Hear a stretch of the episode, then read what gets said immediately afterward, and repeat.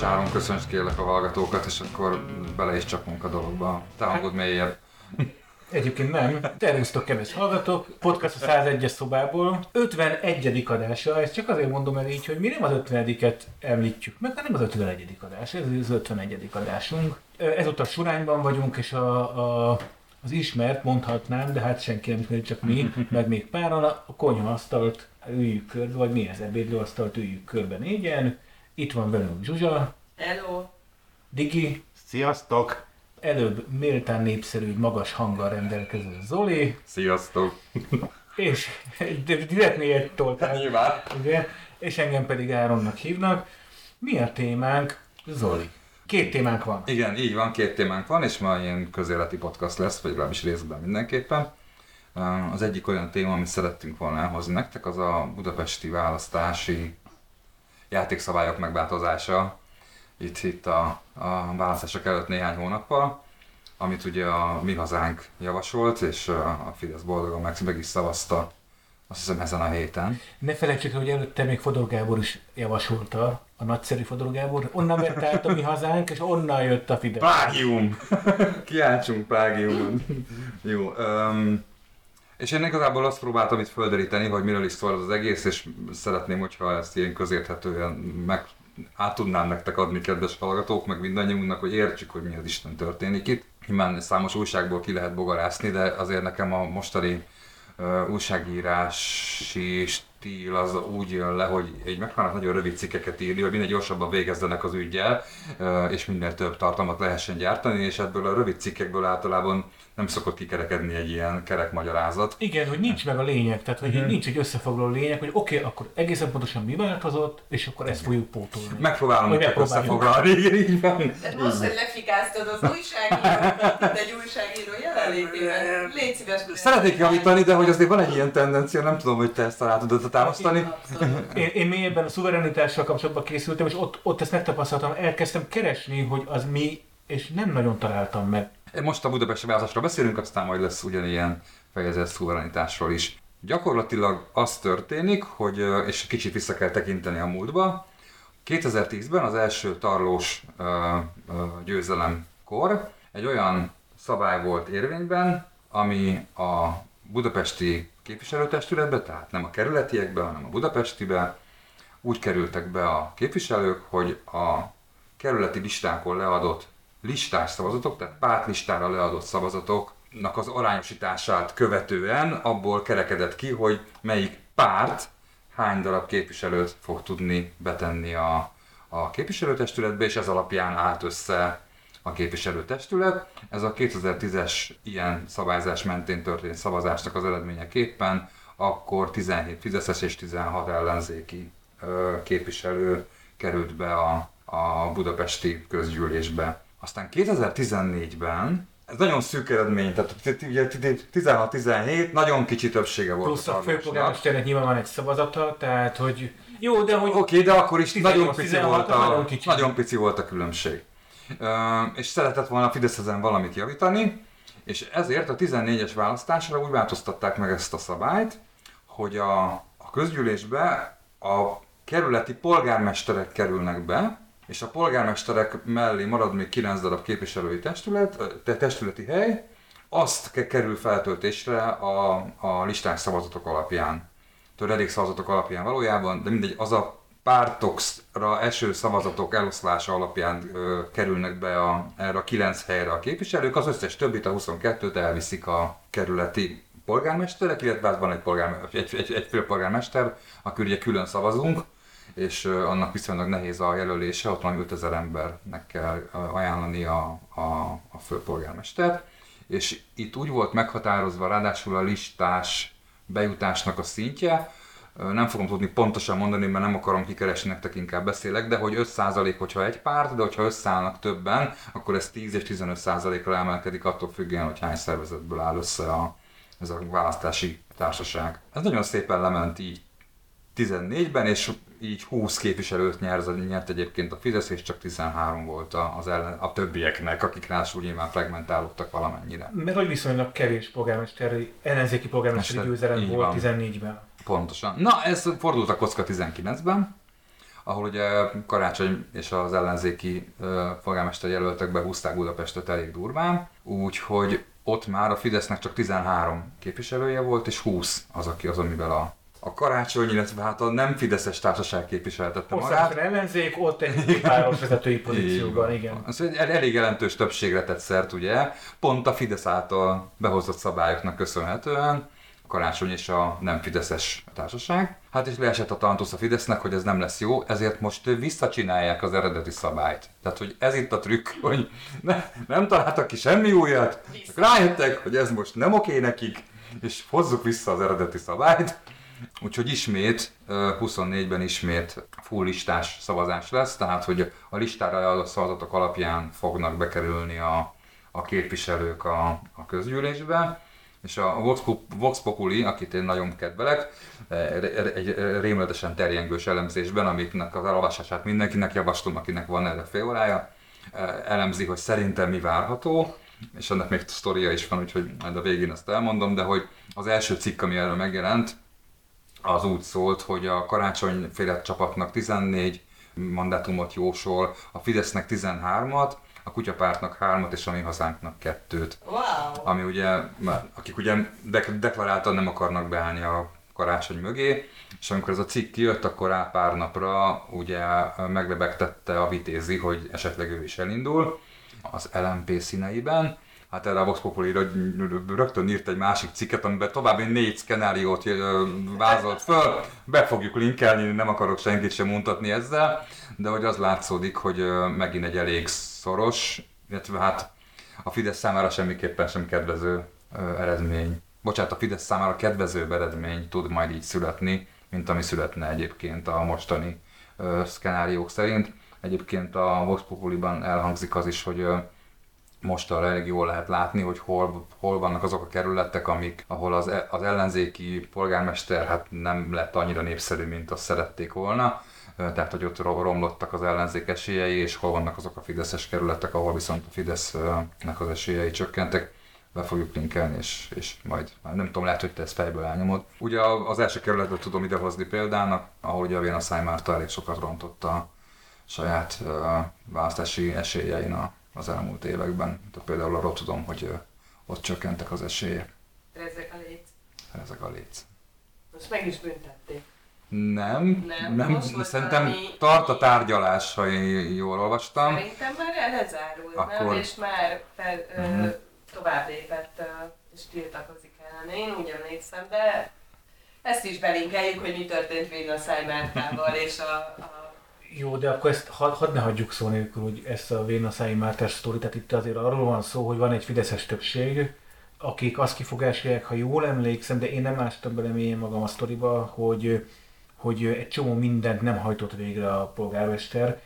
Minden önkormányzat számtalan önkormányzati döntés nem hajt végre a polgármester. Tehát, hogy egyszerűen az élet vele járója, és akkor ilyen fél évet megnézik, hogy úristen, mi, mi az, amit nem hajtottunk, jó, akkor valamit módosítanak, testület azt mondja, hogy jó, akkor ez már nem, mert az élet túllépett, tehát szóval ez tök normális, csak itt van egy politikailag motivált Fideszes többség, aki azt mondta, hogy akkor ő már pedig megrúja a polgármester, és elveszi a fizetésének a 20%-át. Tehát ezt tegyük kontextusba, hogy, hogy mit történt Vinaszi Mártával, hát ellene egy politikai hadjárat zajlik ott az első kerületben. Szerintem egyébként iszonyú kis stílű elmenni 20%-i fizetés, de hát ezt majd a választók ott megítélik. De akkor nekem erről az a véleményem, hogy tulajdonképpen lépés, visszalépés alapján én azt gondolom, hogy azért azon felül, hogy az alapmotívumát értem, és egyáltalán nem tartom tisztességesnek, hogy ez miért történik meg, de azt gondolom, hogy alapvetően én valamennyire szeretném, ha erre mozdulna el az országgyűlési választás is, nem? Tehát, hogy valahogy jobban leképezheti a, a társadalmat egy listás szavazás, mint egy, tehát ez az új összetételű, mondjuk úgy budapesti közgyűlés, mint, a, mint ami eddig volt. Vagy rosszul látom, vagy rosszul érzem? Nem, ennek nagyon sok aspektusa van szerintem. Nincs olyan, hogy valamelyik választási rendszer jobb a másiknál. A listás sem egyértelműen jobb az egyéni rendszernél.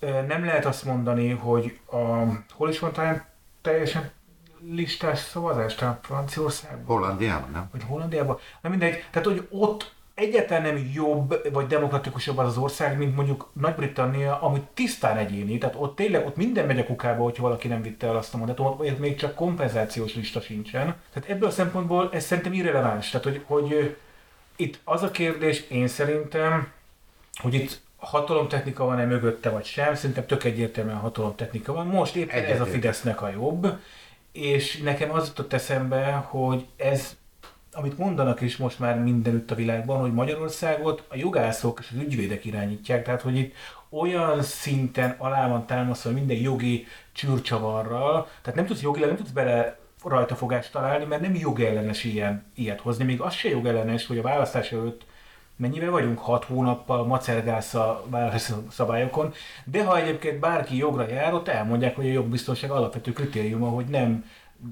nyúlkálunk a, a közös szabályainkhoz bizonyos időintervallumon belül. Szóval, hogy, hogy igazából nem demokratikus, de közben az egész totálisan úgy van előadva, mint hogy a demokratikus lenne. De önmagában egyik sem jobb, mint a másik, és politikailag persze mit lehet mondani? Hát az ellenzék most azért tiltakozik, amiért ellene is tiltakozott 2014-be. Hát akkor ez mit most, most azt csinálják, amit akartatok 14-be. Hát most ez se jó nektek. Tehát, hogy persze politikailag ezt is lehet mondani.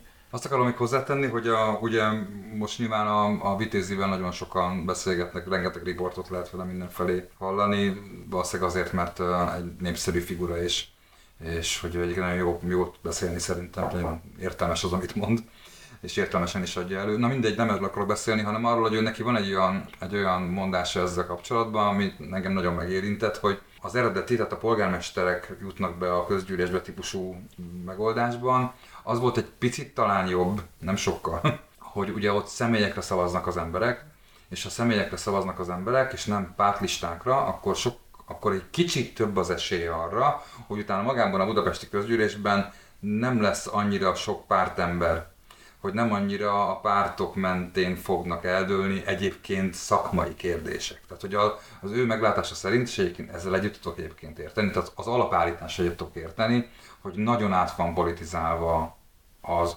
önkormányzatiság úgy általában az országban. Ennek nagyon erős lenyomata van a, a budapesti ö, irányításban is, és hogy nem, nem, nem nem tudom én, egy körvasút megépítése az nem feltétlenül szakmai érvek mentén dől ide vagy oda éppen, hanem, hanem attól függ, hogy éppen ki mennyire erős politikai indítatással, vagy ki mennyire sikeres mondjuk abban, hogy a saját pártjának a, az abbéli álláspontját képviselje, hogy le kell nyomnia az ellenfelet. Tehát, hogy nem, nem, nem, nem az az érdekes, hogy, a, hogy mi a jó a köznek, hanem az az érdekes, hogy ne az legyen, amit, a, amit az ellenfél akar. Hogy ez talán egy picit tompulna, hogyha, hogyha egyéni mandátumokra lehetne leadni a szavazatokat, mert úgy több esély rá, hogy olyan embereket jutnak be a közgyűlésbe, akiről azt gondolja a választó, hogy, hogy, hogy jó döntéseket fog hozni, és nem egy pártra szavaz helyette.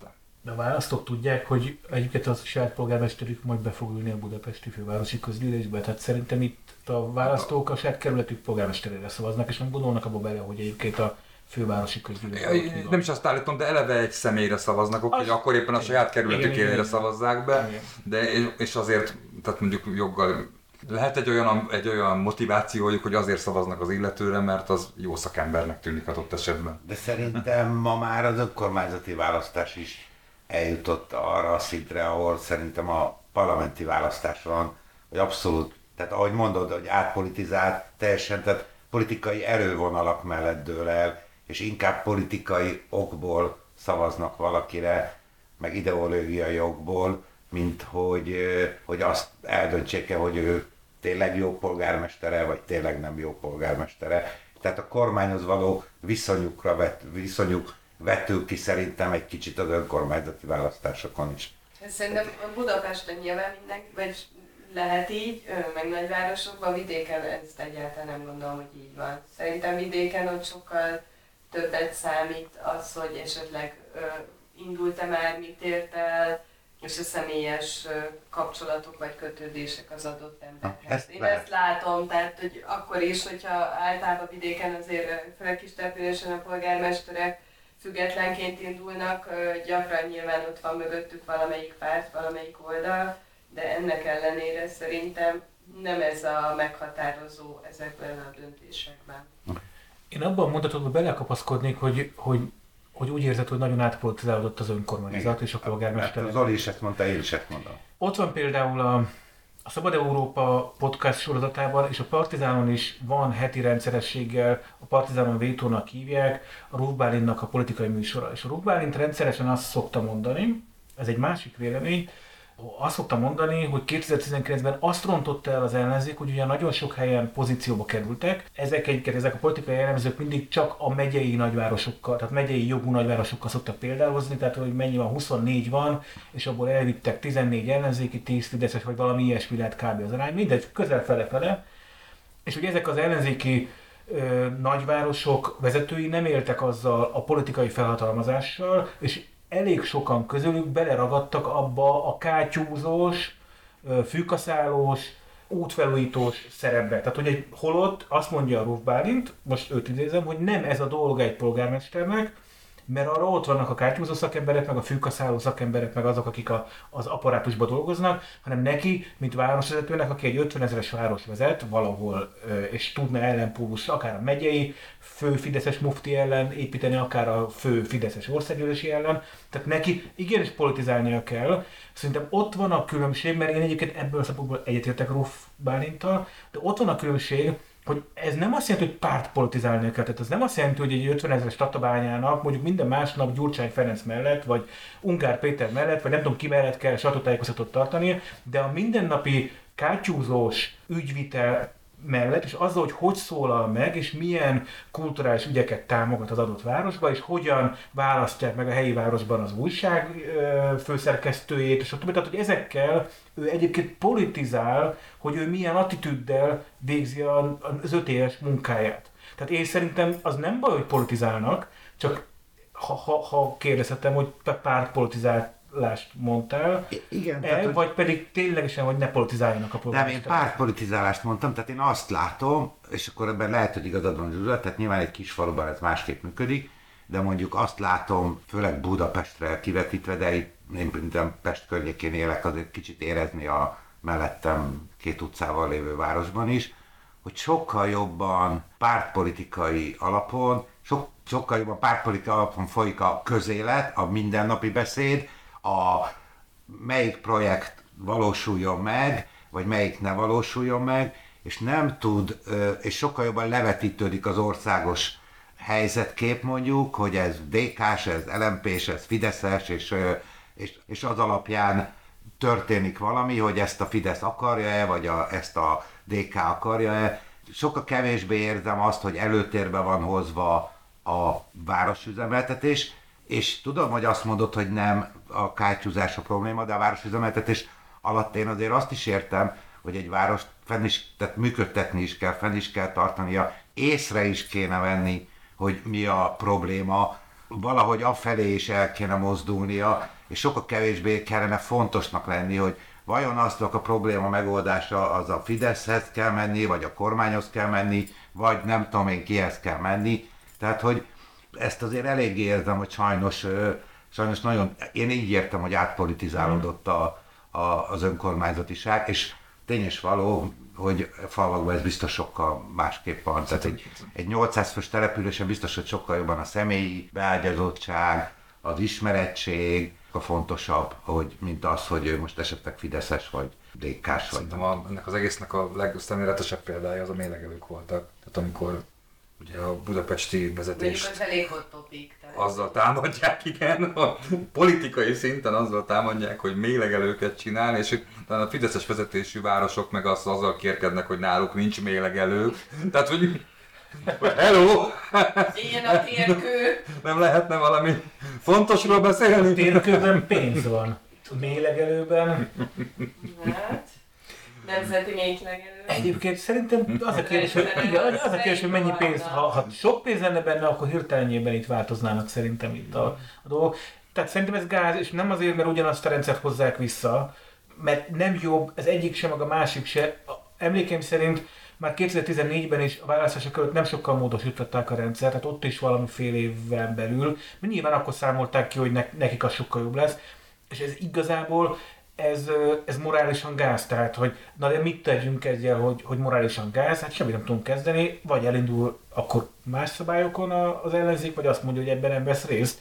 Szerintem tök egyértelmű, hogy akkor így kell megverni a Fidesz, tehát hogy igen, egy ilyen választási autokráciában élünk, amit jogászok nagyon szépen körbeköveznek, tehát hogy ez így néz ki a Fidesznek a rendszere. És nekem, bocs, nekem még egy gondolatom van egyébként azzal, hogy miért egy, még egy érvem van amellett, hogy miért jobb a most megint bekövetkező rendszer, hogy nekem az a meglátásom, hogy az nem jó erőforrás felhasználás, hogyha egy polgármestert, akinek az a dolga, hogy a első 12, nem tudom, hogy kerületnek a dolgaival törődjön, még azzal is foglalkoztatok, hogy egyébként budapesti döntéseket is hozzon. De ez, ez lehetne delegálni valakinek ezt a feladatot. Én azt gondolom, hogy egy budapesti kerületben van annyi meló, vagy kéne, hogy legyen annyi meló, hogy egy polgármester már, hogy mondjam, hogy ha még a budapesti dolgokkal is foglalkoznia kell, akkor ő már kevesebb vagy nem elég figyelmet tud fordítani a saját kerületére.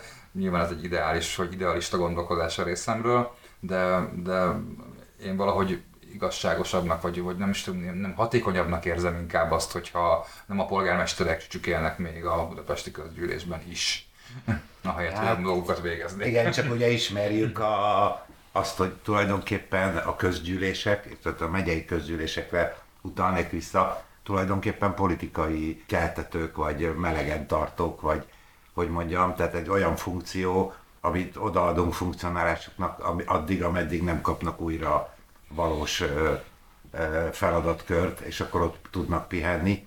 És mit gondoltok, hogy merre indul ez el? Vagy mit, mi, mi fog történni most akkor a, mondjuk úgy, hogy az ellenzékben, mit tud történni Karácsony Gergely körül? Alkalmazkodni fog az ellenzékhez valamilyen szinten, vagy van valami irány, amit már észre lehetett venni szerintetek? Szerintem alkalmazkodni fog, az, az szerintem is kicsit fura, hogy rögtön előző este bejelentik, másnap délőtt már a DK azt mondja, hogy jó, akkor, akkor be, így is így legyen a közös lista, tehát hogy ez tényleg mint hogy egy kicsit túl gyorsan, tehát hogy azért legalább tartsuk fönn a látszatát annak, hogy egyébként nem örülünk ennek, és ezt gáznak tartjuk, de mindegy, nyilván ezzel, ezzel fognak együtt élni, nyilván így fognak a pártok akkor ebben részt venni. Egy, egy dolgot még viszont még vissza akarok kanyarodni, de nagyon röviden, az viszont nagyjából lehet tudni, hogy hogyan változnak a, a szavazók. A budai kerületek azok nagyon ellenzékiek, a jól szituált kerületek nagyon ellenzékes, és igazából a körüllévő kerületek, ez főleg Pestre vonatkozik, tehát az ilyen Pesterzsékben 18-19. kerület, 17, 16 szél, tehát ezek, és főleg a lakótelepek része meg megy vissza a Fideszhez. Hát korábban mindig az volt, hogy a lakótelepek népe azért az nem a Fidesz, izé, de most már, ó, már, a, már a budai gazdag kerületek az ellenzéki kerületek, ami egészen elképesztő, és mennek vissza, és szakadnak le az ellenzékről ezek a peremkerületek, és ott tehát, hogy egyáltalán nem triviális bizonyos ellenzéki polgármesternek a pozíciója sajnos, aki mondjuk két-három ciklus óta is ellenzékiként vezeti a, azt a kerületet. Ez egy jó visszajelzés, hogy így módosítanak a választási törvényen, mert ők viszont po- tehát sokkal jobban mérik, sokkal több pénzük van rá, hogy egészen pontosan Budapestnek a hány fideszes szavazó van és hány ellenzéki szavazó van, és ők, ők egészen jól valószínűleg megmérték, hogy ezért sokkal jobban járnak, hogyha listás lesz, mert zárul az olló valószínűleg nem annyival, de valószínűleg igen. És az, hogy közben az LNP behozza a vitézét, akit nyilván nem az LNP hoz be, bocsánat, nyilván a Fidesz engedélyével hozza be a, a vitézit az LNP. Tehát, hogy már, már szerintem, és erről a Tóka is ír a, a Vox Populin hosszan, hogy miért tűnik ez gyakorlatilag az egyetlen logikus ö, magyarázatnak, hogy hogy fordulhat ez elő. Szóval, hogy, hogy nem véletlenül örül annak a nyilván a Fidesz, és engedélyezi a vitézének, hogy induljon el, mert az de engedélyeznie kell? Nem kell hivatalosan papíron. Jó, de nem, nem hivatalosan, kell. de hogy... Hát, olyan nincs, hogy valaki el, utána még a következő 10-20 évben azért ő még egy szabad vegyértékkel rendelkező szakemberként bármikor visszamehessen a, a Fidesz által dominált magyar közigazgatásba, tehát ugye a Vitézi nem hülye. De azért az biztos, azt hogy... hogy a következő 10-20 éve is a Fidesz lesz. Hát szerintem a, én, én, nem látom, hogy a 2030-ig én mondjuk ellátok, és azt mondom, hogy az, addig azért igen. Uh-huh. Szerintem koleszterintől függ. Addig a Viktor is ellátott, úgyhogy... Most már 34-ig lát a Viktor. Tényleg.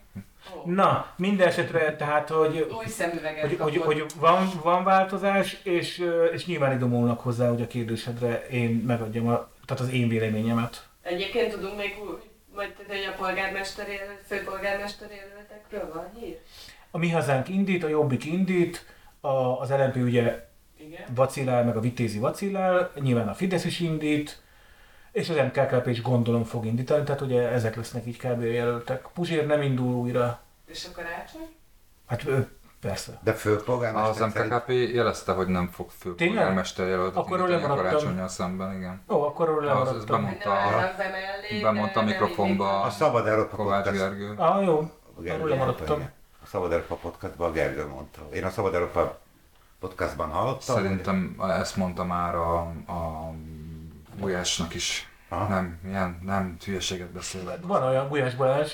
Vagy De Gulyás Marci. A Marcira. Van a Gulyás, rengeteg, rengeteg Gulyás. A Marcira gondoltam, igen, elnézést kérek, a Blackout Partizánban ott is bemondta, én úgy emlékszem. Aha. Jó, de van egy másik új törvényünk is. Van. Egy nagyon vidám új törvényünk van, aminek én nem tudom soha kimondani a nevét. Nagyon rendesen megpróbálom. Szuverenitás. Nem, nem jól mondtad. Tudtam. Na? erre kezdődik. Igen. Szuver... A V-vel aztán az erre. Ah, hogy, de te hogy állnál ki egy kormányinfóra előadni miniszterként az új szuverenitás törvényt? Így, így. Szerencsére Gulyás Gergely megugrotta a feladatot velem ellentétben, úgyhogy boldogan beszélhetett róla, hogy kedden december 12-én az országgyűlés elfogadta a szuverenitás. Szuverén. Elfogadjuk.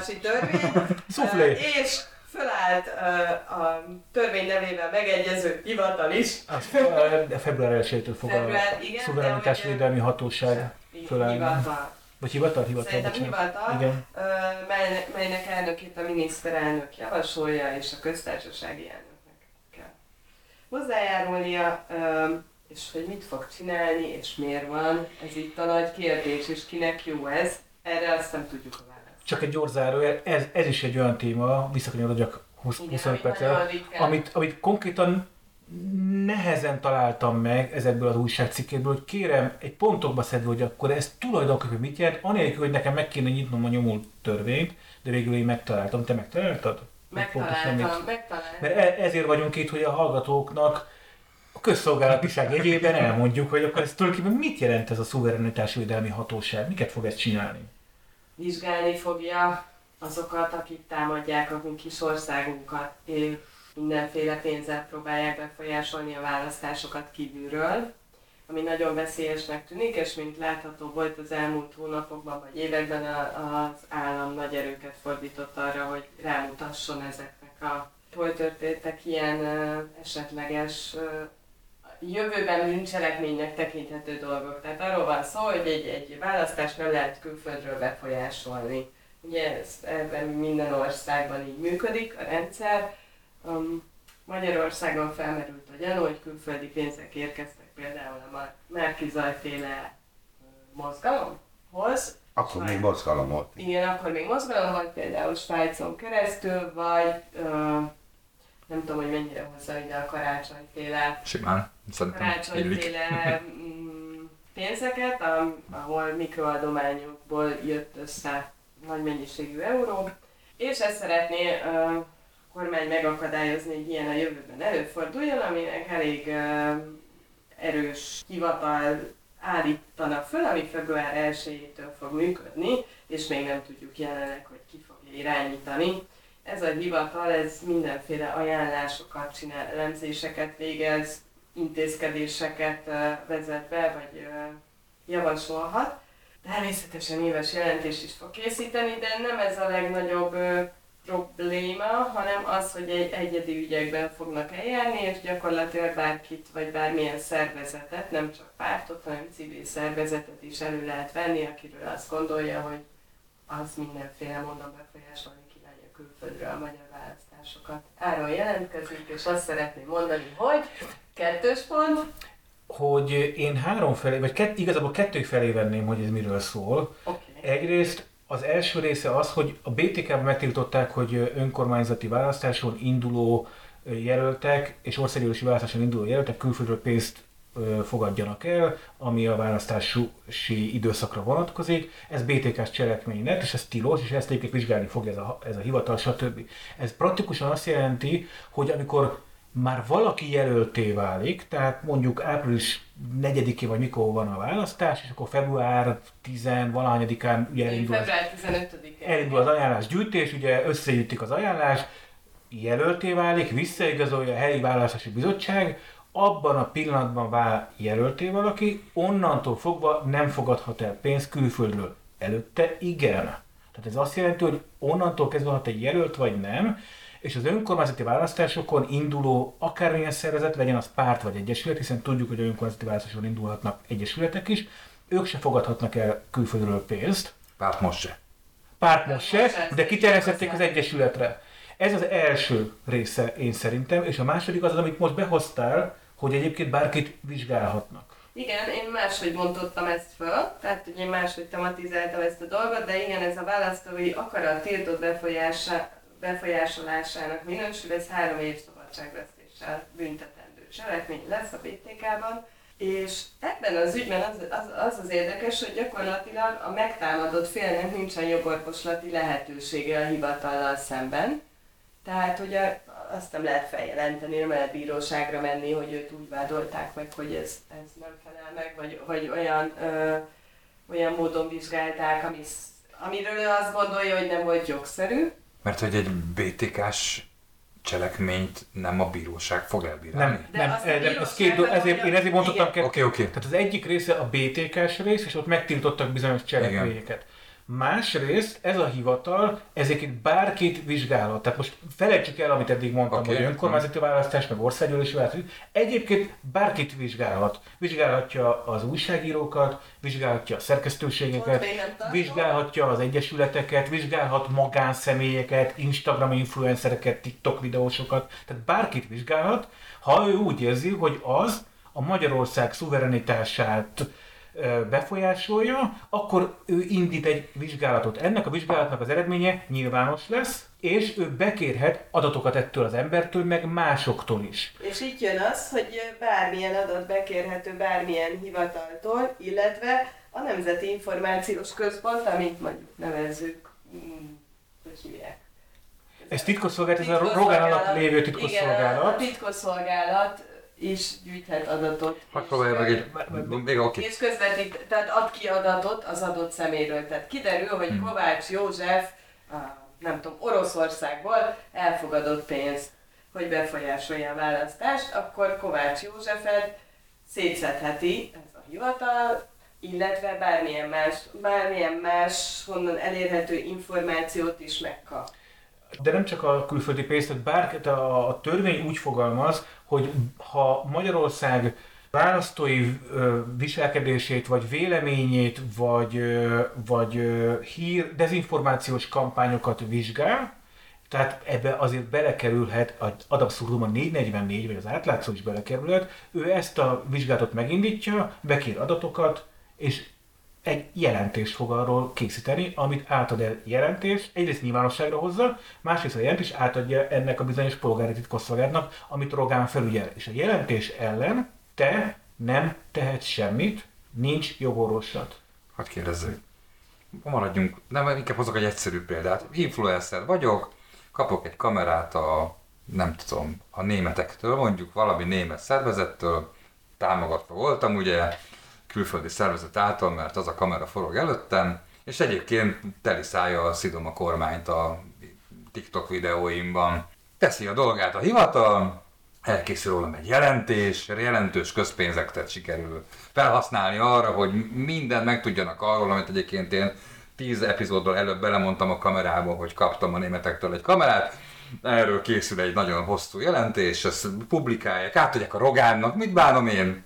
És ezzel te simán lehet, hogy célkeresztbe kerülsz, ugyanis úgy fogalmaz a törvény egészen konkrétan, hogy ezen felül ez a hivatal feltárja és vizsgálja más állam, külföldi szer vagy természetes személy érdekében végzett A. érdekképviseletet, B. információk manipulálására irányuló és dezinformációs tevékenységeket. Én erre azt mondom, hogy ezt még akár okésnak is mondanám. C. A demokratikus vita az állami és társadalmi döntéshozatali folyamatok befolyásolására irányuló tevékenységeket, ha azok Magyarország szuverenitását sérthetik vagy veszélyeztethetik. Továbbra is értem, mi történik velem, mint influencer. Az, az... De miért? Mi nem, nem, nem. Az, hogy, nem. Az, hogy téged megkeres ez a hivatal, uh-huh kikérdez téged, nem tudjuk, hogy milyen, valami, megkérdez egy csomó mindent. Ki vagy, mi vagy, honnan kapsz pénzt, gondolom lesz egy lista, akkor válaszol. De hát a TikTok fizet reklámpénzt. Akkor az most mi? Akkor az is külföldi támogatás? Nem, hát mindig, hagyjuk még a példán. Én tudnak valami, mi, mi lesz velem. még Tehát kapsz egy listát, gondolom, hogy valamilyen kérdéssor, mm. lehet, hogy azt mondják, hogy jelenj meg ebben a hivatali épületben, tehát hogy, és ott meg kell, ez benne van a törvényben, hogy, hogy együttműködési kötelességem van. Tehát, hogy, hogy, olyan nincs, mm. hogy te kibújsz az együttműködés alól, mm. és megkeresik a családtagjaidat, mm-hmm. az ismerőseidet, a közeli munkatársaidat is, hiszen mm. itt van benne, hogy bárkit megkeresetnek pluszba, hogyha ez fontos.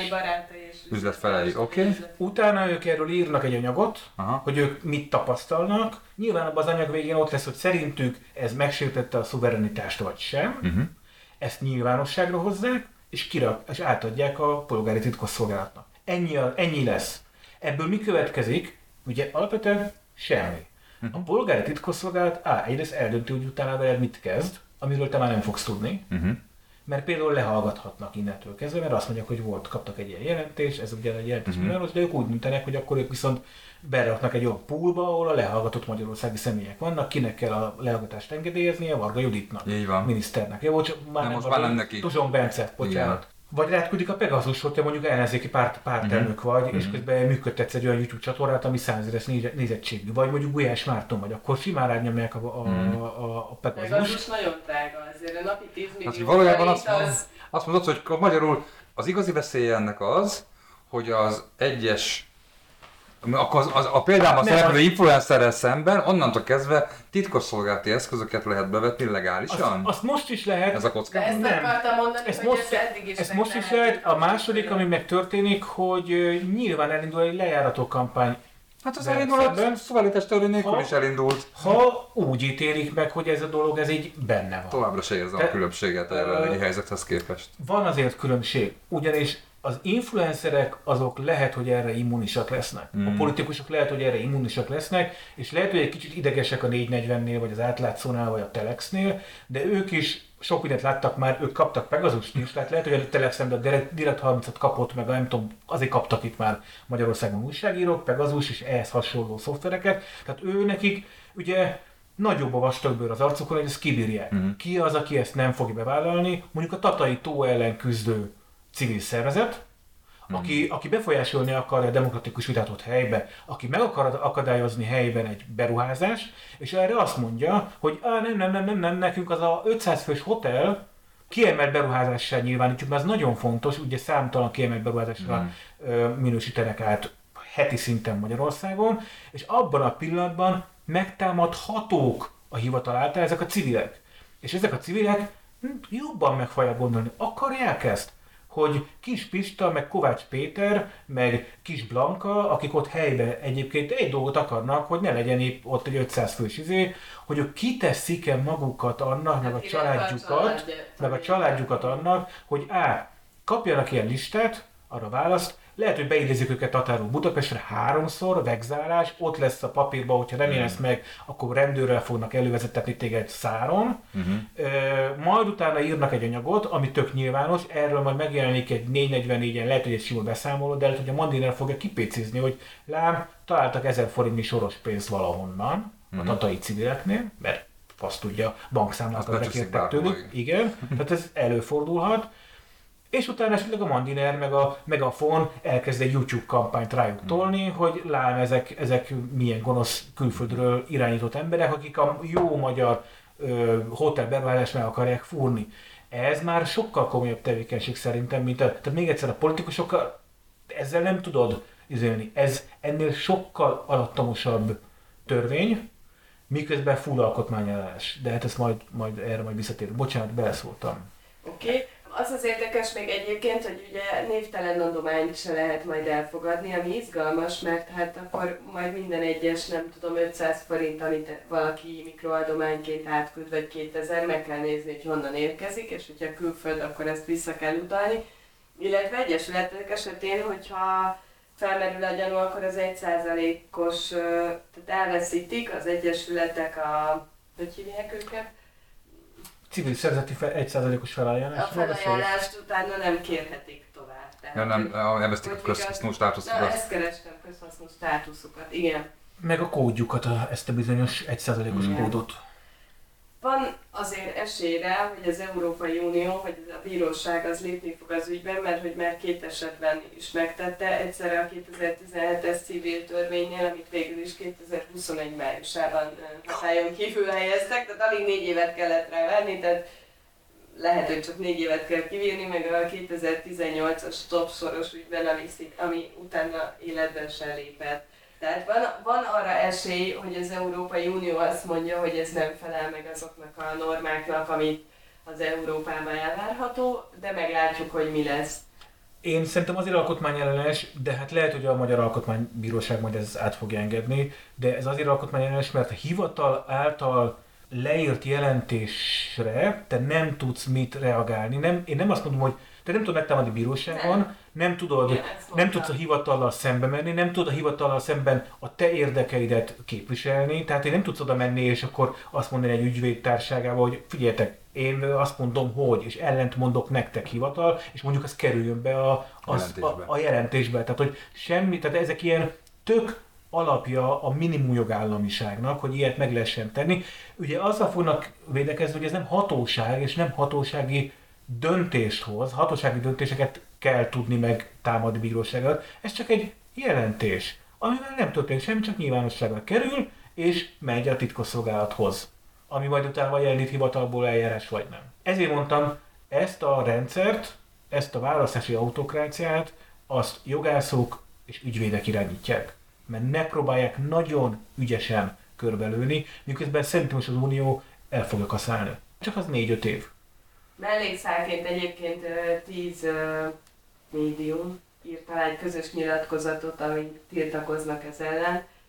Ezeket szokták szerintem manapság dollárbaloldalnak nevezni, ami nem biztos, hogy... Hát akkor már tudjuk, hogy miért írták alá, félnek. Ennyi, igen. Um, átlátszó Magyar Narancs, Magyar Hang, Partizán, Telex, Direkt 36 444, Kubit, Válasz Online és a Lakmusz csatlakozott ez a kezdeményezéshez illetve a Magyar Lapkiadók Egyesülete, nek az elnöke az Novák Katalinhoz fordult, hogy ne írja alá ezt a törvényt, amelyre válaszul az index.hu kilépett ebből az egyesületből, mert úgy vélte, hogy nem kérdezték meg erről megfelelően tagokat, és hogy döntetett így ez az egyesület, illetve a MediaWorks is jelezte, hogy nem ért egyet ezzel a megkereséssel, mert hogy az elnökség nélkül se hogy tehette ezt meg az elnök maga egy személyben. Úgyhogy itt tart most a hazai média, akik egyébként szerintem finoman szólva se boldogok, mert hogy már így is elég sok támadást kaptak az egyes lapok, meg sajtóorgánumok, és ez még egy támadási felület ellenük, és őket ugye gyakran vádolják avval, hogy külföldről jönnek a pénzek, és nyilván részben vagy egészben így is van. Tehát, hogy egy pillanat alatt lehet majd ellehetetleníteni ezzel a hivatallal, meg egy kampányjal bármelyik sajtóorgánumot, ami elég aggasztó. Tehát, hogyha ezt én azt gondolom, hogy mondjuk a partizán, hogyha pályázik akármelyik Európai Uniós pályázaton, hogy ő szeretne kamerát, vagy nem tudom én, mert hogy, meg, hogy, de teljesen mindegy, hogy mire, tehát az kiadványra, akármire, vannak ugye Európai Uniós pályázatok, is, hogyha ő azon nyer, akkor utána őt meg tudja, úgymond jelentést tud készíteni erről ez a hivatal, a törvényre hivatkozva, hogy akkor ő külföldről fogadott el támogatást? Persze. Tehát az teljesen mindegy, hogy mi uniós tagok vagyunk, és egy uniós pályázaton indulunk el, mint uniós országban működő szervezet. De egyébként általában azért ezek nem uniós, tehát nem államhoz kötött pályázatok, hanem ilyen donorok kon keresztül, kivéve mondjuk az Egyesült Államok, ahol vannak államhoz kapcsolódó pályázati felületek. Hm. Tehát, hogy nem az Európai Uniótól fog ő pénzt kapni, hanem egy adott alapítványtól. De ez a, oké, mindegy, mert de ha, kapna, mindegy, de az is külföldinek számít. Abszolút, igen. Igen. Hát ezt lehet azt csinálni, hogy Fidesz elkezdeni külföldről mikroadományokat küldözgetni nekik, aztán küldjék vissza, vagy egy, átsúszik egy, és akkor rögtön lehet jelentést tenni a hivatalnak. Volt is valami revolverezés az ügyben, hogy, a, hogy egyébként mindenféle orosz és kínai pénzekből is fel van tartva, nem csak hogy a rendszer, de a rendszert kiszolgáló média is, és hogy lehet, hogy akkor ezt is a hivatalnak hivatalból ki kéne vizsgálni. De egyébként az újságok csak egy dolog, szerintem a civil szervezetek szintén baromi rossz helyzetbe kerültek ebben, tehát hogy ők azok, akikre amúgy is rájár a rúd, és amúgy is a, a, az életükért küzdenek Magyarországon, de ez még jobban ellehetetleníti az ő működésüket szerintem. De, de te azt mondod, de, de, de te, ti most azt jósoljátok, hogy mit tudom én mondjuk egy hajléktalanokat segítő budapesti szervezet, aki idáig kapott némi pénzt mondjuk, nem tudom, egy osztrák egyháztól, vagy bármitől, az mostantól el fogja utasítani ezt a pénzt a béli félelmében, hogy őket majd kikezdi a hivatal? Egyrészt szerintem lesz olyan, hogy igen, de ez kevesebb lesz. A statisztikára tudnám mondani, ha lenné ilyen statisztika, valószínűleg nincs, hogy mondjuk egy évben 10 milliárd forintnyi külföldről jövő ilyen típusú hmm. pénz jön, ami tényleg karitatív, vörös kereszt. Tehát, hogy ha lenne ilyen, akkor azt látnánk, hogy mondjuk jövőre 9 fél vagy 9. Tehát, hogy, hogy, és ugye ezek úgy tevődnek össze, hogy van, aki inkább visszautasítja. Tehát, hogy szerintem lesz ilyen, de nem ez a fő, mert nem kerülnek célpontba nem fogja érdekelni őket. De, de hogy ők akkor kockázatot vállalnak? Azzal, ja, persze. Hogy... Igen. Igen. És ők mérlegelni fogják, hogy, hogy lesz ebből bajom, és azt mondják, hogy nem lesz ebből bajom, hiszen nem fogok politizálni. Tehát nem az a kockázat a, a Magyarország társadalmára, hogy, hogy ezek a civil szervezetek beszüntetik a tevékenységüket, hanem az, hogy teljesen ki fognak vonulni a, a közügyekből. És azt mondja, hogy én hajléktalanokat etetek, ja, de én nem is nyilatkozom a, a telexes videóba, a Mandinernek se, tehát sehova, mert én nem akarok politizálni, én etetni akarom a hajléktalanokat. És azt már nem fogja belemondani kamerába, hogy a hajléktalanság növekszik az elmúlt öt évben, mert ilyen is ilyen az ellátó rendszer. Tehát ez, ez lesz, tehát még egyszer alattomosabban másodlagos begyűrűző hatással lesz szerintem a civil szervezetekre. Ilyen Na, akkor most meg, megint egy konkrét. Tehát mondjuk az Iványi György egyháza, Gábor. vagy Iványi Gábor egyháza, Mert. aki hát valószínűleg kap valamennyi egyház, tehát eh, hasonszörű egyházszervezetektől támogatást külföldről is. Ő hajléktalanokat lát el, illetve szegény embereket, meg népkonyát üzemeltet, meg iskolát, meg nem tudom én, meg kórházat. Keresztel egyet, kettőt. E, néha keresztel egyet, kettőt a Orbán családban. E, Szerintem már megbánta. Azt már megbánta, vagy... Nem, vagy, nem hiszem, hogy megbánta, tehát egy, egy, egy papról beszélünk, egy lelkészről beszélünk, az nem bán meg egyetlen akkor, sem. Akkor, hogyha a, a őt elkezdik vizsgálni, készül róla egy jelentés, és hogyha elmegy egy ilyen adománygyűjtő vacsorára Karácsony Gergelyékkel, vagy a fővárosi önkormányzatot, akkor hivat, tehát nem politikusokat mondok, hanem szervezeteket, vagy elmegy, annak idején a kutyapárt is szervezett neki egy ilyet, akkor ő jelentés készül róla, és át fogják adni a titkosszolgálatoknak, de hát ezzel ő politizál, vagy nem? Tehát, hogy mi határozza meg azt, hogy valaki politizál, vagy nem politizál? Nincs benne a, a törvény szövegében, ez benne az ügyes. De a törvény szövegében általában nem szokott benne lenni, hanem azt még le kéne szűkíteni a fontos, nem?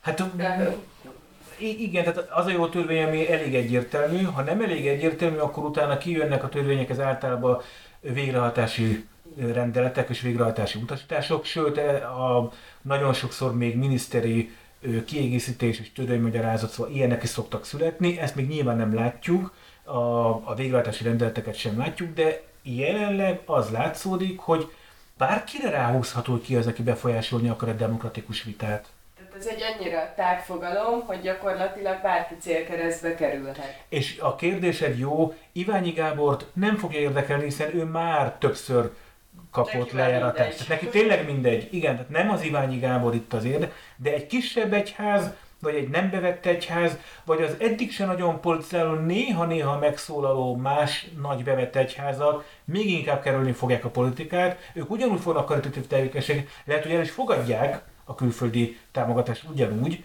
mert tudják, hogy úgyse fogok egyáltalán megszólalni politikai ügyekben, és ez miért fontos, hogy csak a Fidesz propaganda jelenjen meg, és gettóba zárják az ellenzéki véleményeket. Na de hát hogy egy katolikus lehessen... egyház elfogad, és amikor a pap azt mondja a szószéken, hogy amikor remélem mindenki tudja, hogy kire kell szavazni, nem tudom, hogy egyébként ez egy jó kérdés, hogy egyházakra vonatkozik. Az Iványinál azért nem szóltam közben, mert nekik van egyesülete is, de nem tudom, hogy az egyházakra vonatkozik. Ez Igen, egyházaknak is mindegyiknek van alapítványa, különféle egyesületet, nekik is van mindenféle ilyen plusz szervezetük.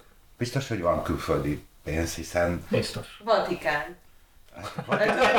Annál nagyobb Vatikán, a krisnások, tehát hogy azért tehát ne csak a, a a keresztény vallásokat mondjuk, hát azért van Magyarországon iszlám egyházi is, aki jelen van, tehát hogy... Bele sem merek gondolni, hogy honnan kapják a pénzt.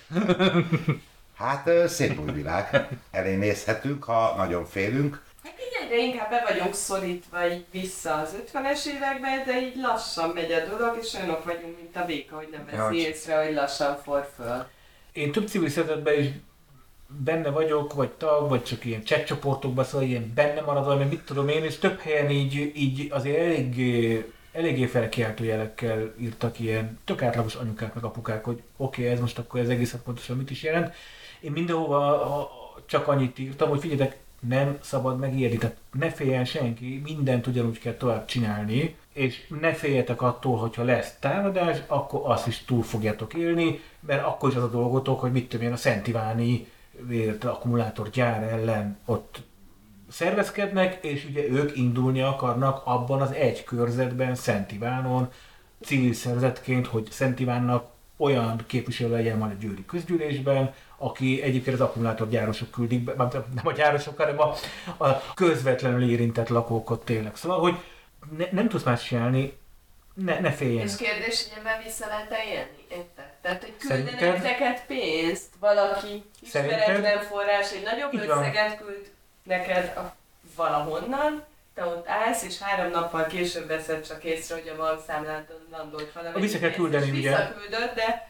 Hány nap után küldöd vissza? Hát, hány nap, ugye ezek, ezek kellenek például egy minisztériumi, vagy miniszteri végrehajtási rendeletben, ami azt mondja, hogy három napon kell, belül kell visszaküldeni, vagy három órán belül kell visszaküldeni. Sőt, ugye van egy ilyen paradoxon ma mostani uh, törvényben is, ami megtiltja a pártok számára, hogy külföldről elfogadja adományokat, miközben nem ad a kezedbe lehetőséget arra, hogy mondjuk egy magyarországi bankszámlaszámból érkező adományról megállapítsd, hogy a mögötte levő embernek van-e magyar állampolgársága, vagy Így van. Nevet látsz, így van. Az, az, az nem jelenti azt, hogy... Nem ér 20 éve Kanadába. És mondjuk elveszett az állampolgárságát. Igen. Vagy, vagy lemondott, vagy lemondott róla. Igen, igen, igen, igen, igen. Soha nem is volt neki. Oda csak született. A szülei. Csak a szülei, és emiatt a Kovács Józsefnek igen. Vagy József Kovácsként küldte egyébként magyar állampolgár, és akkor visszautasítod. Én is van. Miközben van. elfogadhatnád. Igen. Visszakérdezel, de hol kérdezel vissza? Hát nincs meg az e címe. Hát nem írja bele a bank. Ha visszautazhatod kiüzenni, ugye, mert csak a igen. közleménymező áll rendelkezésedre kommunikációra. Végül is, hogyha én magyar állampolgár vagyok, mint hogy egy jó páran dolgozom Ausztriában egy sícentrumban, és mondjuk eszembe jut, hogy hát otthon a anyuéknál a Józsi bácsi indul a választáson, és annyi szólt, hogy a Józsi bácsi küldje már 50 eurót, mert a mert ha mindenki küld, akkor a Józsi bácsi majd lebetonozza előttünk, a, vagy kipucolja a kutat, vagy nem tudom mit csinál, és én a, Ausztriában dolgozva küldök a, a Józsi bácsinak 50 eurót, akkor a Józsi bácsi tulajdonképpen ez szerint a törvény szerint, mintán ő indul a választáson. Józsi bácsi el fogja dönteni, hogy magyar nevet lát, tehát lehet, hogy magyar állampolgár, de hát osztrák a bankszámla. Ú, akkor inkább visszaküldöm. Uh-huh. Tehát, ez, ez jogos, amit mondasz, szerintem lesz olyan hatása, hogy inkább félni fognak, és inkább mindenki több visszautalják, hogyha bármi gyanú van, hogy, hogy, ez, hogy, hogy ez külföldi lehet, mert egyébként az BTK-s kockáztat, tehát ez a része, ez BTK-ssá válik, aminek ugye e, mi a következménye, a Fidesz továbbra is csilliókból tud kampányolni, miközben az ellenzékieknek még egy picivel kevesebb pénzük lesz. Ezt látom már, hogy így szombathelyen sorban állnak a bankokba a külföldiek, és fizetik a pénzt. Sárga csekken, ma, magyar álnévvel. Így, így. Mert akkor ráadásul ez az, hogy akkor mit tudsz csinálni? Mert egy, például egy bank, egy utalásnál neked Meg legalább valami van, de sárga csekken nincsen. Hát meg az OTP nem vizsgálja, hogy a vele szemben álló ember valós adatokat ír be a csekk feladó oldalára. Ha én konzekvens azt tudom, hogy Kovács József, Szeged, Kossuth Lajos utca 17, azt nem fogja megvizsgálni senki, hogy én hazudtam-e vagy sem. És a fintech cégek bankkártyás utalásai? Szóval úgy érzem, hogy tele vagy kínzó kérdésekkel ebben a, ebben a témában. Jogosan.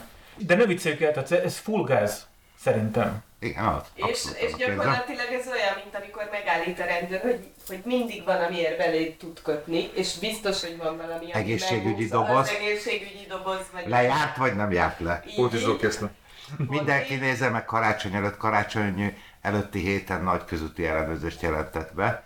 Mindenki nézze meg a dátumot az autójában az egészségügyi dobozon, mert ha lejárt, akkor is megbüntetett a rendőr.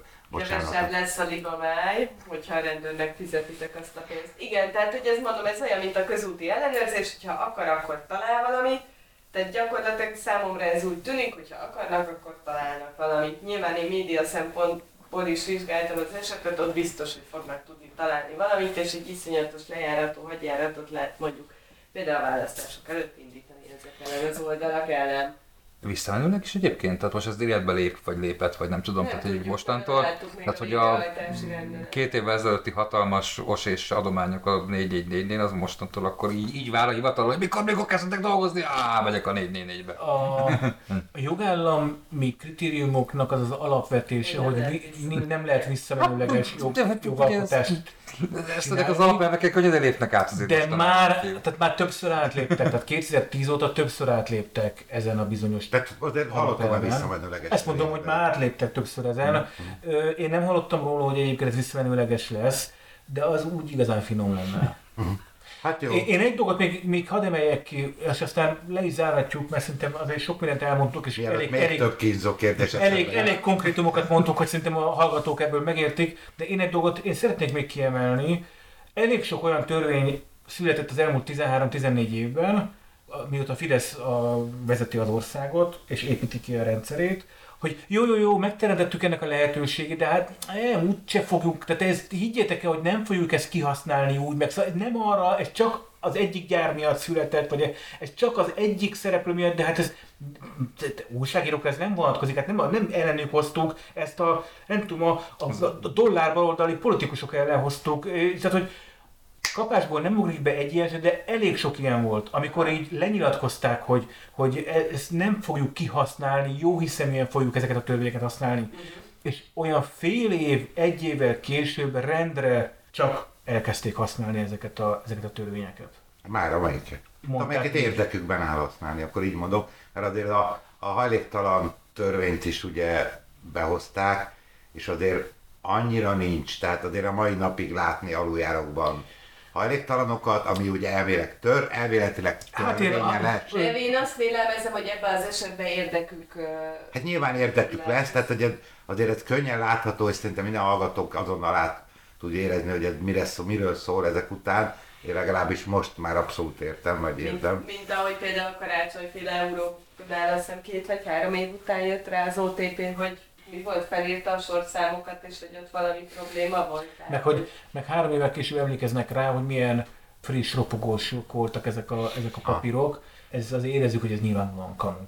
Hát jó.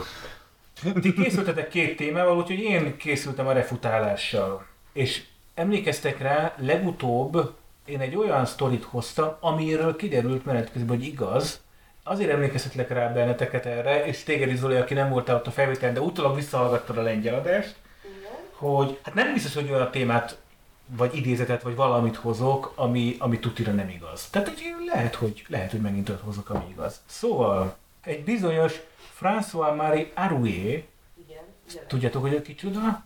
Ő Voltaire, igazából Voltaire, vagy hát fordítva, Voltaire igazából François-Marie Arouet-nak tulajdonítanak egy, egy következő mondást. Ha tudni akarod, hogy ki uralkodik feletted, elég kiderítened, hogy kit nem szabad bírálnod. Én mostanában ezt ilyen Mark Zuckerberg irányából Facebook, Meta, Elon Musk megosztotta el, szintén aláíró, hogy Volter, de nagyon sok a mi hazánkos politikus megosztotta, az Anonymous Operation Hungary megosztotta ezt a, ezt a mémet. Ez egy hülyeség. Ilyet biztos nem mondott Volter. szenátorok Amerikában, John Cusack színész, tehát elég sokan megosztották ezt, így, ez így terjed. Gyakran vissza-vissza térően ez. Még egyszer, meg, de bár olyan, olyan úgy is szokott terjedni, hogy ha tudni akarod, hogy ki uralkodik feletted, nézd meg, kit nem szabad bírálni. Tehát ez egy ugyanannak egy ilyen módosított verziója, lehet, hogy más fordítás. Ezt például Budaházi Edda osztotta meg. Jó, az Olajfalok című filmet is elhitték az emberek. Lehet, hogy nem olajfalok volt a címe. Hát a legutóbbi szóval uh, refutálásnál is ugye az volt a, a megfejtés, hogy, hogy nem, nem mondta, egy, hanem hogy írta valamelyik, valamelyik így szövegében. Igen, hát ugye Volternek is vannak... És hát Volter is egy író, Igen. tudtammal. Lehet, hogy így, most is így járunk, de én nekem belefér a világképpen, vagy volt, leírjon egy ilyet akár valahol, még ha nem is. Nem, nekem ez túl leegyszerűsítő. Nekem se fér bele. Túl könnyen magyarázza a világot? Mm vekengő francia volt, ez biztos nem magyarázta ilyen könnyen a világot. Na, mondd meg mi az igaz. Nektek volt igazatok? Ez nem igaz. Ilyet nem mondott volt el. Ügyesek vagytok. Nagyon izgi, hogy kimondta viszont, mert hogy megvan, hogy honnan jött. Ez 1993-ban egy bizonyos Kevin Alfred Strom nevű amerikai neonáci mondta. Nem csodálom, hogy áttették Volterre, mert nem annyira szalonképes a dolog. Bingo! Tehát, hogy bingo, azt idézni, hogy hát ez egy amerikai fehér felsőbbrendűsi Ku Klux Klan haverja, meg mindenféle ilyen zsíros ügyekben, pedofiliáért pe, le is ültették később 2000-es évek végén, tehát hogy egy ilyen fickot aláírni, hogy ő mondta, mert egyébként mennyire frappáns, hát sokkal jobb, hogyha Volternek tulajdonítjuk. Az, az sokkal inkább. Úgyse tud már tiltakozni az öreg. így, így van. Így van. Trombitás Kristóf is megosztotta, Bencsik András is megosztotta. Nagyon széles Ugye széles, széles, széles a merítés, sőt egy bizonyos körösi koppány, én nem tudtam, hogy ki ő, de ő neki egy, egy közéleti figurás Facebook oldala van. Ő azt mondja magáról, hogy körösi koppány vagyok, fejlesztés politikai szakértő, gazdasági közéleti kérdésekről írok ő is megosztott. Kék pipás a csávó, mert akkor... Az, kék pipás természetesen. A Facebook vizsgálja. Ő pénzért vette a kék pipát, nem, nem, nem ingyen kapta. Minden, a, javítsatok ki a rosszul mondom, de a Facebook uh, mindenképpen pénzért adja a kék pipát, nem. de vizsgálja, hogy igaz-e. Nem. Ha te igazából közéleti személyiség, vagyis branded van, akkor kérhetsz kék pipát. Így van egy csomó pártnak, már tizen évek óta kék pipája, Fidesznek is van kék pipája és ugyanazt a kék pipát egyiket vesztegetik havi 10,99 dollárért, uh-huh. és azt nem tudom, hogy vizsgálják de akkor te megkapod, és ugye akkor kevesebb reklámot kapsz, meg mit tudom én még néhány. Olyaj. Én ezt nem is tudtam, hogy ilyen. Még azt sem tudtam, hogy létezik-e. Azt hittem, hogy ez egy másik kék pipa. Mármint, hogy a kék Igen, kék úgy lenne logikus, úgy lenne, hogy mondjuk a másik legyen zöld pipa, vagy mm, szerintem úgy lenne Igen. logikus, de hát a, mert a nem feltétlenül a logikájáról. Hát ez egy kapitalista vállalat, mint tudjuk, nyilván pénzből él, hogyha ebből látta meg a piacot, akkor hajrá. Jó, köszönöm a tájékoztatást. Ma is tanultál. Igen, ma is tanultam Igen. valami. És akkor ajánlj podcastot? Igen. Én egy régi új podcastot ajánlok, amit mint újszülöttnek minden vicc új. Én az elmúlt egy hónapban teljesen rákattantam a, majd biztos elmúlik, de egyelőre napi szinten bepótolom a lemaradásomat a fókuszcsoport és a jól van ez így. Én Youtube-on hallgatom most őket, jókat kacarászok, néha egy kicsit uh, sok, akkor kikapcsolom, vagy egy következő adást kezdem el, de az utóbbi egy hónapomban ők most a kedvenceim. Régi új, tehát hogy azért ők már egy 400 ezres a fókuszcsoport 400 ezeres? Igen, 400 ezeres körüli követőtávolnál tart, ami azért már nem kicsi, és akkor itt visszatérve az előző témánkra, amikor a YouTube elkezd nekik fizetni a nézettség alapján, akkor ők mostan melyik kategóriába tartoznak? Ők biztosan bele fognak esni abba a kategóriába, hogy befolyásolják a közbeszédet, a, a demokratikus Igen. vitát. Őket simán lehet, hogy őt, a Radics Pétert, meg ezeket így egyszer csak azt mondja a hivatal, hogy akkor ő tőlük bekér mondjuk egy lista alapján egy, egy, egy ízet, hogy töltsék ki, kapnak-e külföldről pénzt, vagy nem, ültesznek egy jelentést hát YouTube fizet nekik, hiszen... Hát igen, hát jó, igen. És akkor ők, be, ők megfogják, hogy igen, kapnak külföldről pénzt. És akkor ez, ez ott lesz egy nyilvános izében, a megafon vagy rájuk ugrik, vagy nem, és aztán Rogán Antal vagy rájuk uszítja a, a titkosszolgálatot, vagy nem. Ők nem fognak máshogy beszélni a fókuszcsoportba, de azért ez mennyire demokratikus, mennyire jogállam, mennyire hát igen. akarunk Tehát, ilyen, ilyen országot. Én nem. Követőjük a 187 ezer, akik feliratkozók, de valamennyi valamelyik nap láttam, hogy majdnem 400 ezer hallgatottsága volt valamelyik adásuknak. Azért a 187 ezer feliratkozó nem kevés. Az, az nagyon Zoli? Jó helyzetben vagyok, ugye, hogy a, most a podcast csatornák egy azon része, akik, akik, akik mondjuk hivatásszerűen készítenek podcastot, azok egyre elkezdtek ilyen alcsatornákat vagy al adáscsoportokat csinálni, és ezekre, hogyha akarod, akkor lehet hivatkozni új podcastként, és én most egy, ezzel fog visszajelni a helyzettel, hogy a 444-nek lett egy tyúkkol podcastja. Tyúkkol? Nem, ellop, úristen. Elloptam a amit nem, mondani nem, nem, akartál? az, hogy ők ellopt egy tyúkol címen, tyúkokról szól. Nem, Nőkről. nem tyúkról szól. Egy, egyébként egy, a, hogy mondjam, podcastunk hajnalán a mi podcastunkat is gazdagító Hölgy a Diószegi Nóra, ugye, aki ennek a, az alapító, vagy egyik, egyik alapító alakja. És, innen is üdvözlünk Innen is üdvözlünk. Szia. Szia Nóra! És én végtelenül élvezem, hogy egy teljes melszélességgel beleszáll, be, beleszáll a, nem tudom, fölvállaltan feminista, kizárólag, hogy mondjam, csaj szempontból vizsgál nagyon sok mindent, és hogy, hogy egy nagyon-nagyon őszinte, őszinte és ebből a szempontból nagyon friss hang szerintem itt a podcastok között. Én nagyon boldogan hallgatok minden adást egyébként.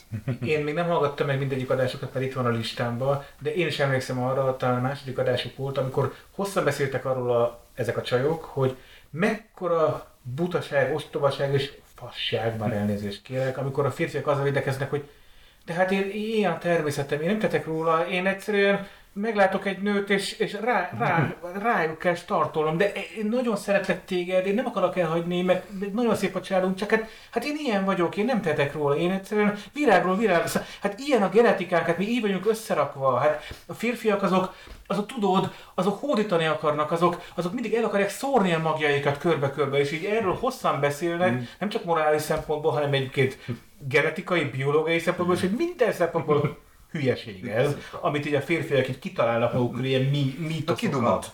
Ez a kiduma, igen. Tehát, hogy tehát tényleg, és kendezetlenül szóval én is ajánlom őket. Oké. Okay. Én az Igaz Történetek című rövid podcastokat, pod, igen, tehát egy, egy ilyen 20-30 perces adások, rövid úton meghallgatható, 7-es, 24-es, 6-oson, akármi, amik ilyen, hát gyakorlatilag olyan történeteket dolgoz fel, amik vagy megfordították valakinek az életét, vagy egyszerűen csak viccesek voltak, vagy uh, izgalmasak. Tehát egy, egy olyan podcast, ami nem megy túl mélyre, nem vág utána az emberedet, hogy kiderül, hogy most már csak hány évünk van, és jön a klíma, meg nem hallgatja meg, hogy hogy vágta le a vonat valakinek a lábát, és próbál takrálni, hanem egy ilyen vicces, szórakoztató, érdekes, néha megható. Ez az egyik. A másik, amit két ex-kolléganő igen. Szabad ne feled, bocsánat, de itt muszáj megjegyeznem, hogy közös barátunk például volt benne ebben a podcastban, a Sankó Péter a saját, saját történetével volt ebben kb. egy évvel ezelőtti adásában. Ez a hallgatóknak nagyon sokat fog mondani, Illetve uh, még annó a Telexen uh, két uh, ex-kolléganőm, uh, Munk Veronika és Janecskó Kata készített egy nagyon izgalmas podcastot a szerepjátékos gyilkosság címmel. Azóta ők egyikük se dolgozik már a Telexnél, úgy hozta az élet. Viszont az, az, most folytatták ezt a podcastot, tehát tovább mentek a témával, elmeséltek egy gyilkosságot, megszólaltatták a, a, az elkövetőket, akik a mai napig azt állítják, hogy ők nem követték el ezt a bűncselekményt, ám de börtönben ülnek, és most lementek a börtönbe, és interjút készítettek egyik elítéltel. Tehát, hogy nekik van egy ilyen podcastjuk, aminek az az érdekessége, hogy már nem a Telexen hallgatható, hanem a YouTube-on, és be fogjuk linkelni, hogy hol lehet pontosan meghallgatni. Az a címe. Nincs címe, ez az. Biztos van valami címe. Jó, akkor megkeresem. Vagy, a, a, akkor a YouTube csatornának van egy Jó, címe, vagy valami. Megkeresem. Nem, meg fogom nektek keresni. Ha már egyiket behoztad ide, emlékeim szinte a munkaveronika dolgozik a Denniknél, nem? Tehát átment a szlovák. Ez csak azért érdekes, mert ott viszont van magyar nyelvű podcastjuk, minden nap ja. talán Newsfilter, vagy valami ilyesmi címmel, egy ilyen 15-20 perc, magyar nyelvű szlovák podcast, nagy rész szlovákiai belpolitika, még nyilván kikacsintva a magyar helyzetre, szóval akkor ezt én majd megkeresem, belinkelem a, több, a több, Ez egy folytatásos történet lesz. Katalin Janecskó YouTube oldalán. Tehát az ő személyes YouTube. Igen, és az a cím, uh-huh. hogy a szerepjátékos gyilkosság evitétje a Sopron külhidei fegyházban beszél a tervezett lépéseikről. Ez tök jó. Nem tök arról, jó, hogy hoztad. Nem arról beszél, hogy hogyan fog gödröt a, a cellában, hanem arról, hogy milyen jogi lehetőségei vannak még bármilyen módon fellebezni, mert hogy ők évek óta állítják, hogy ők nem követték el ezt a bűncselekményt. Egyébként az eredetit is érdemes meghallgatni, mert egy nagyon izgalmasan, nagyon színvonalasan feldolgozott történet, és uh, nagyon drukkolok a lányoknak, hogy ezt az irányt lányoknak, ilyet nem szabad mondani, nagyon drukkolok a kollégáknak, hogy ezt az irányt folytassák, mert hogy ez nagyon jól menne nekik, igen. Úgyhogy ezt tudom én ajánlani. Köszönjük szépen, kedves hallgatók, megpróbáltuk rövidre fogni a két témánkkal. Valamennyire szerintem sikerült, de magunkhoz képest, magunkhoz képest igen. igen. Én mindenkitől elnézést kérek a nazális hangomért, de hát ezzel jár a december. Mi, mi rizikót vállaltunk azzal, hogy mi találkoztunk veled. Igen. igen. És hát ez volt 2023. Utolsó adása. Utolsó adása. Ez, ez szinte az első év, amikor tényleg havonta tudtunk egy adást csinálni, azért ez... Tulajdonképpen igen. És ez az átlátszónak köszönhető, nem? Tehát ott embereltük meg magunkat. Igen, össze kellett kapnunk magunkat. Össze kellett magunkat. Kérdés, hogy majd minket, ahogyha az átlátszó véletlenül kap 5 dollárt külföldről, akkor utána vajon minket is megtalálnak-e itt a konyhájában, de ez majd kiderül a jövőben. De azt mondom magunknak, hogy ne féljünk. Ha nem, nem hallanátok rólunk, akkor ez történt. hát milyen kellemes ünnepeket, és... Jaj, nem. Olyan büszke voltam, hogy kihagyjuk a karácsonyi hétvégét. Nem, nem, én ezt ki... Nem, Akkor kivágjuk. Nem, nem tudom, hogy egy, érted, össze tudom vágni megfelelő időben. Hát, ezt... hát sziasztok! Sziasztok! Sziasztok, köszönjük, boldog új évet! Szervusz! Vagy az se? Nem, az se. Azt is kívánom. Kedves barátaim, egy szót szeretnék csak mondani, hogy Brüsszel. Gonosz Brüsszel. Nagyon gonosz Brüsszel. Nem mondva fej, nem mondva fej, nem mondva fej. Háborúpárti náci kommunista. Óva fej. Soros György meghalt, és így még veszélyes. Ez agymosás, ez agymosás, ez agymosás. Reggel migránsokat találtam a konyhában. Agymosás. Nem szép az ukránoktól, hogy épp ott laknak, ahol az oroszok akarnak. Fülembe zúg a propaganda, elmegy rá sok milliárd magyar forint. Ellenzék gépfegyvereket osztogat, és az összes nem váltó óvodást a frontra küldeni.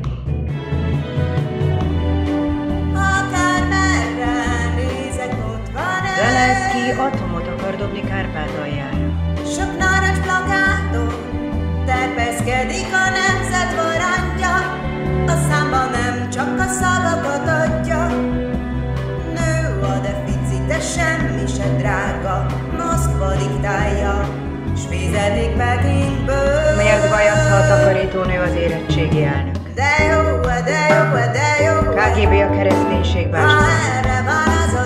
Szankciók miatt van asszály. Mert nem lehet szökni Lavrov talpa rózsa illat. És nem